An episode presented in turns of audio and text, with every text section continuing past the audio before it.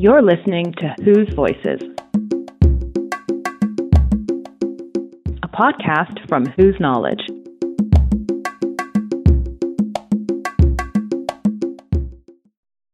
Hello, Arya. It's really great to have you here. Thank you again for sitting down and having this conversation with us.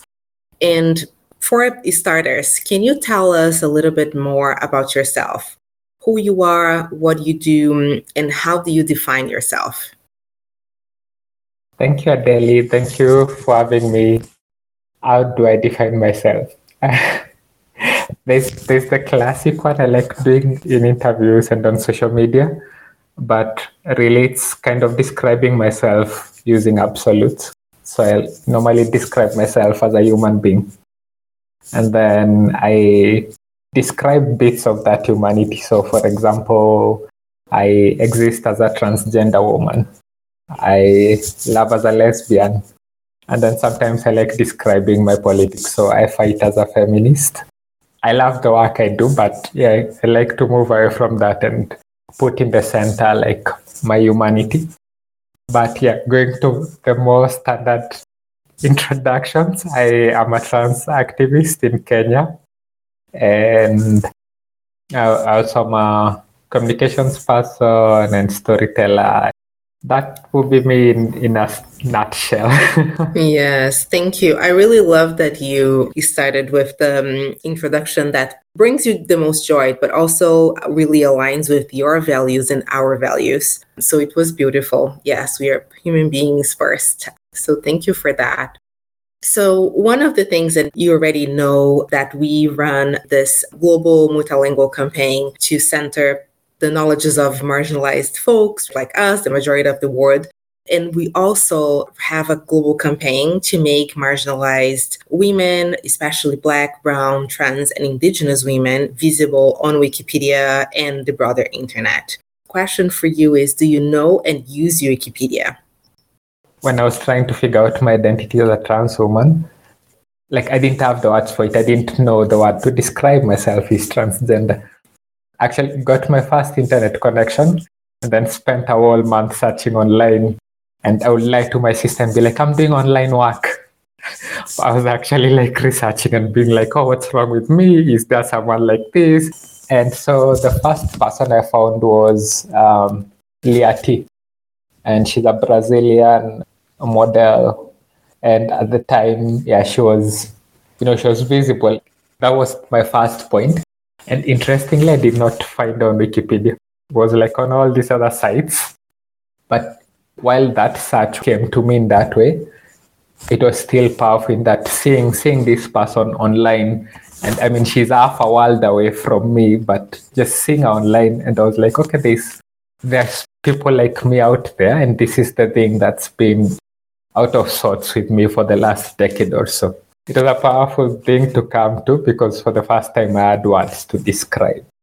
And I think that's what every online platform holds, you know, that power of information just to affirm people.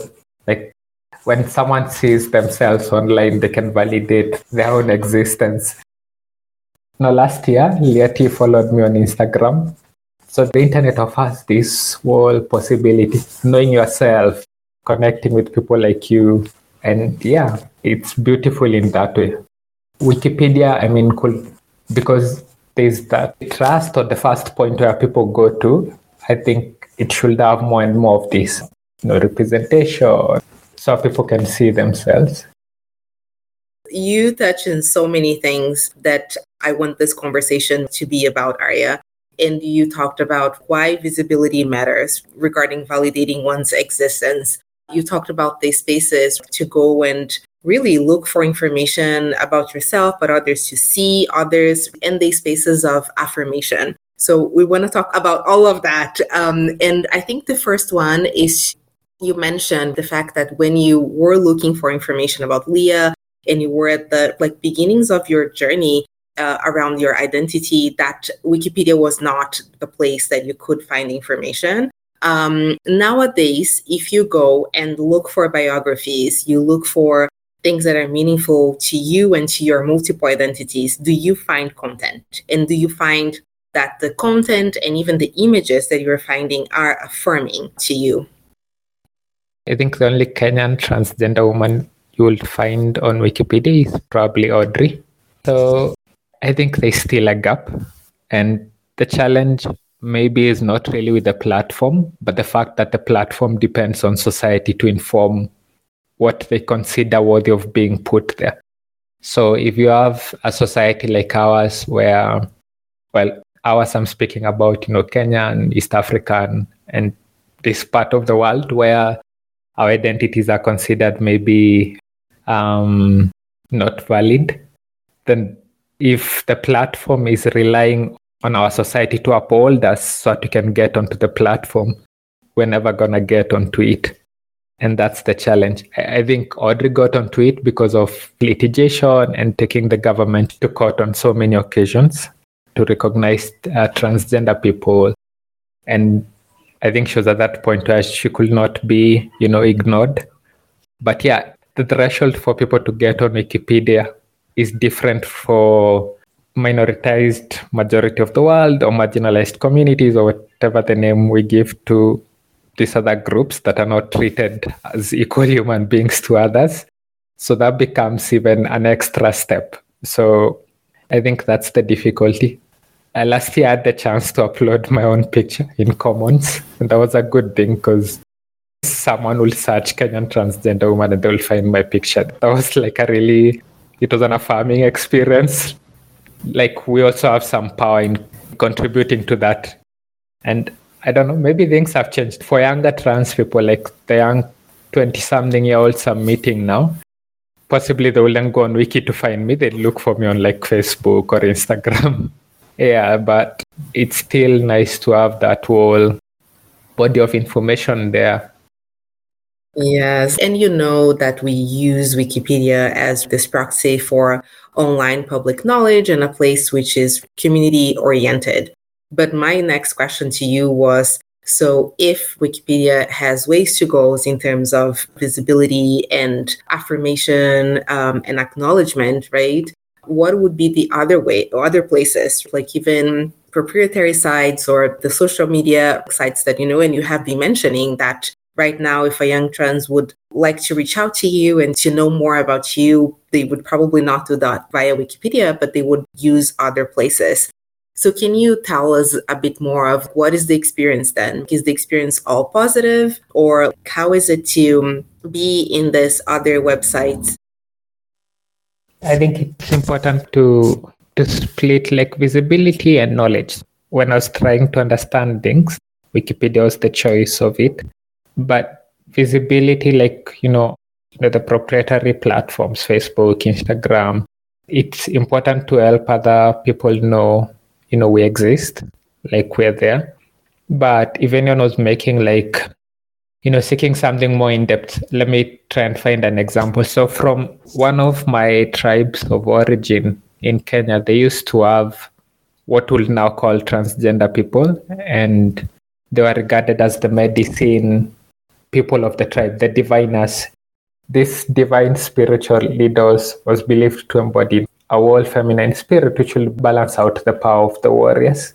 So if I go seeking out knowledge like this or history that affirms that people like myself existed in the past in that form and now exist in the present in this form, I'm not likely to find that on Facebook or Instagram or even on Twitter but having such things on Wikipedia would be useful to the community because there is knowing we exist, and then there is having knowledge that validates our existence.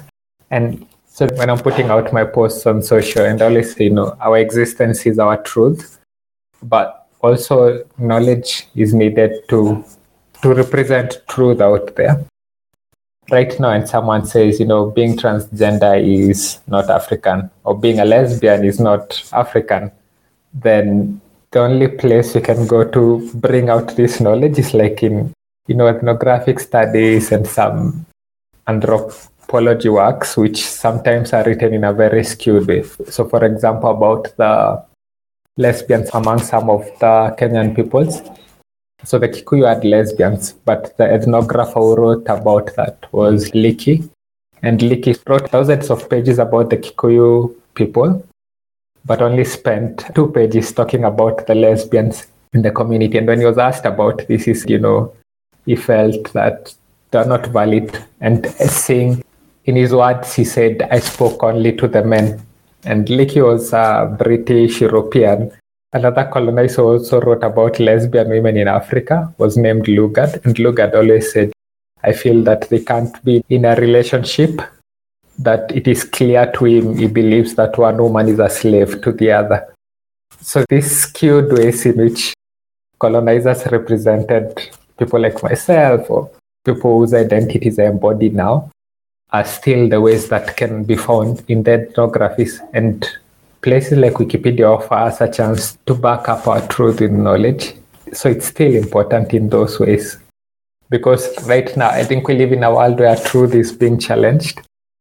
And the threshold of challenging truth seems lower for the people who put out myths and put out falsehoods than the people who actually represent uh, the reality of things. And this is not only for Africa, like we've seen trans people in the US being put, the validity of the existence being challenged. I feel this is this is one gap that a platform like Wikipedia could address. You mentioned when we look at knowledge online and even knowledge in general, and especially around being a transgender a human being, you're going to find that really skewed by the colonizer's perspective. And as we talk about before here, if we're centering our knowledges, then we are the authors of our histories and stories. And that's one key problem in the content, as you pointed out. What would be the changes that you would like to see in the way ethnographers or academia in general, or even journalists or Wikipedians that are volunteering to write that encyclopedia? What would be the changes in the way they talk about transgender people, the way they create that content, the way they don't only talk to the men when they are doing their studies. So what would be some of the yeah changes in behaviors that you would like to see for folks that are creating that content? Um I think the first draft of a Wikipedia article should come from the people living the reality. So I can write um, a whole history of of my people and whatever transgender identities that are embodied, you know, with the Meru people, with the groups that are considered now tribes of Kenya. And that first draft should come from the groups or the people living that kind of reality. And then after that, now editing can take place. But that whole idea of that it doesn't exist until sources like you know the skewed sources I'm mentioning, I think that's wrong because those skewed sources will make sure my existence is erased. But if that initial first draft, maybe it's not uh, you know academically written or academically cited, but if that can get on Wikipedia and it can be there as an article that needs you know citations and needs backing up, then that's a good starting point for all of us because it's there. Like the presence is the first step. And maybe this is a thing Wikipedia need to consider, like like having all these tabs of articles, like that threshold should come down to the level where communities can put up their truths, whether they were oral traditions, whether they were some of it was captured in bits and pieces of ethnographies, what in whatever way they were written. But yeah, that that whole thing of a starting point where all of us can access. That for me, I guess it's it's really it's really important. Yes, yes. It starts with who it should start. That's at the heart of the centering um, us, right? In this knowledge. And I think we are talking about spaces like Wikipedia that I hope a lot of the Wikipedians that listen to our podcast will hear this, will listen to you because you're pointing out such great things for the movement and for the folks that are writing the encyclopedia to consider. But I do, I'm curious to know if there is any place that right now you feel is doing a good job at really creating a space of affirmation that you can actually embody all of your identities and feel that you are safe, you are seen, and you are affirmed. Is there any like concrete example? And it could be to create knowledge, but it could be for visibility. But just wondering if there's a place that is doing right in safeguarding, creating this environment of safety and affirmation and joy for you at the moment. I think there's a bit of privilege for me. Like my interaction with those knowledge just opened up for me, you know, this whole idea that my lived reality was also knowledge. And this was a big difference from the point I was figuring out my identity because I was seeking knowledge from outside. Like I needed to see T somewhere for me to see myself. But also it can be the other way around that me seeing myself makes me able to go and look at this all ethnography and say, but uh, these two pages were being written about African lesbians. Or, you know, this Mugawe who in grade three I was told were medicine men were actually, you know, non-binary, gender non-conforming kind of people or literally trans women in my words now. I guess just also having a voice that challenges platforms to keep getting better, that is important. I think that's enough for someone to start not just be outward seeking for like knowledge coming in, but also be confident as a generator of knowledge or a person who can piece knowledge together.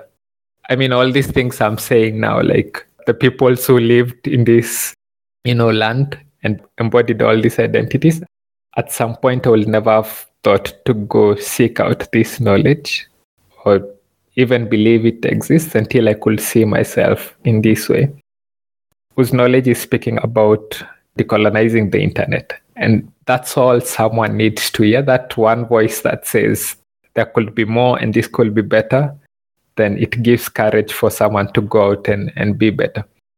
Another example I have apart from whose knowledge, there's one of my favorite organizations called Soulforce, and Soulforce challenges um, quote unquote what is called religious truths.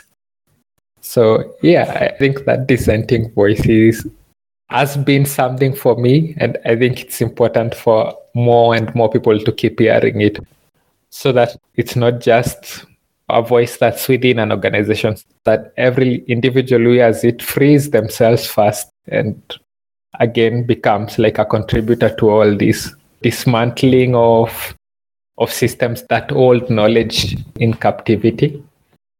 Um, you were just pointing out like dismantling this historically and current systems of power and privilege and oppression. It's not going to take one voice or one community.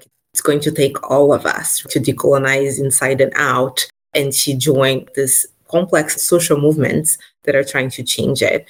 And in the beginning of this conversation, we talked about visibility and we talk about Visible Women as one initiative within what Whose Knowledge does to change the internet that we experience today. And I wanted to go back to it because you already in the beginning mentioned why that's important, but I want to come back to it and ask you is making the trans community, trans human beings, and the people that carries that identity visible online something important. Why why does that matter? There's a whole group in society that keeps saying, you know, uh, you people, you lesbians and trans people, you know, you could just go live your lives quietly. You don't have to rub it in in our faces. But the fact is that everything that was not us, everything that was, you know, straight, cisgender, white, Christian, all these things were not just rubbed in our faces, they're kind of made to represent the world for us.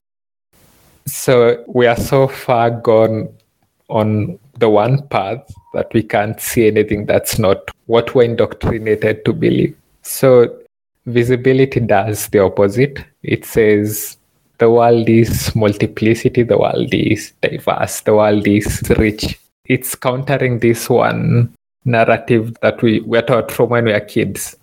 And so it's important for, especially in my context here, just for people to see difference.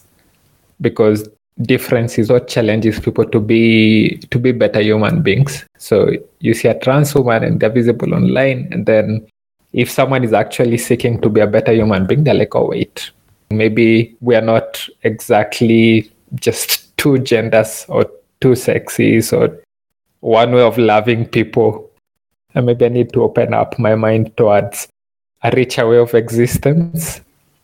So visibility it's important not just for me as a trans woman or for younger people who are trying to you know figure themselves out the gender or sexuality. It's important for the world to become a more humane world. Difference is part of being human. It's actually part of being nature because nature is like very diverse very different. And while we accept that in nature somehow we kind of resist it in our humanity and people need to keep seeing difference having difference visibilized, I think, will make us a better human race.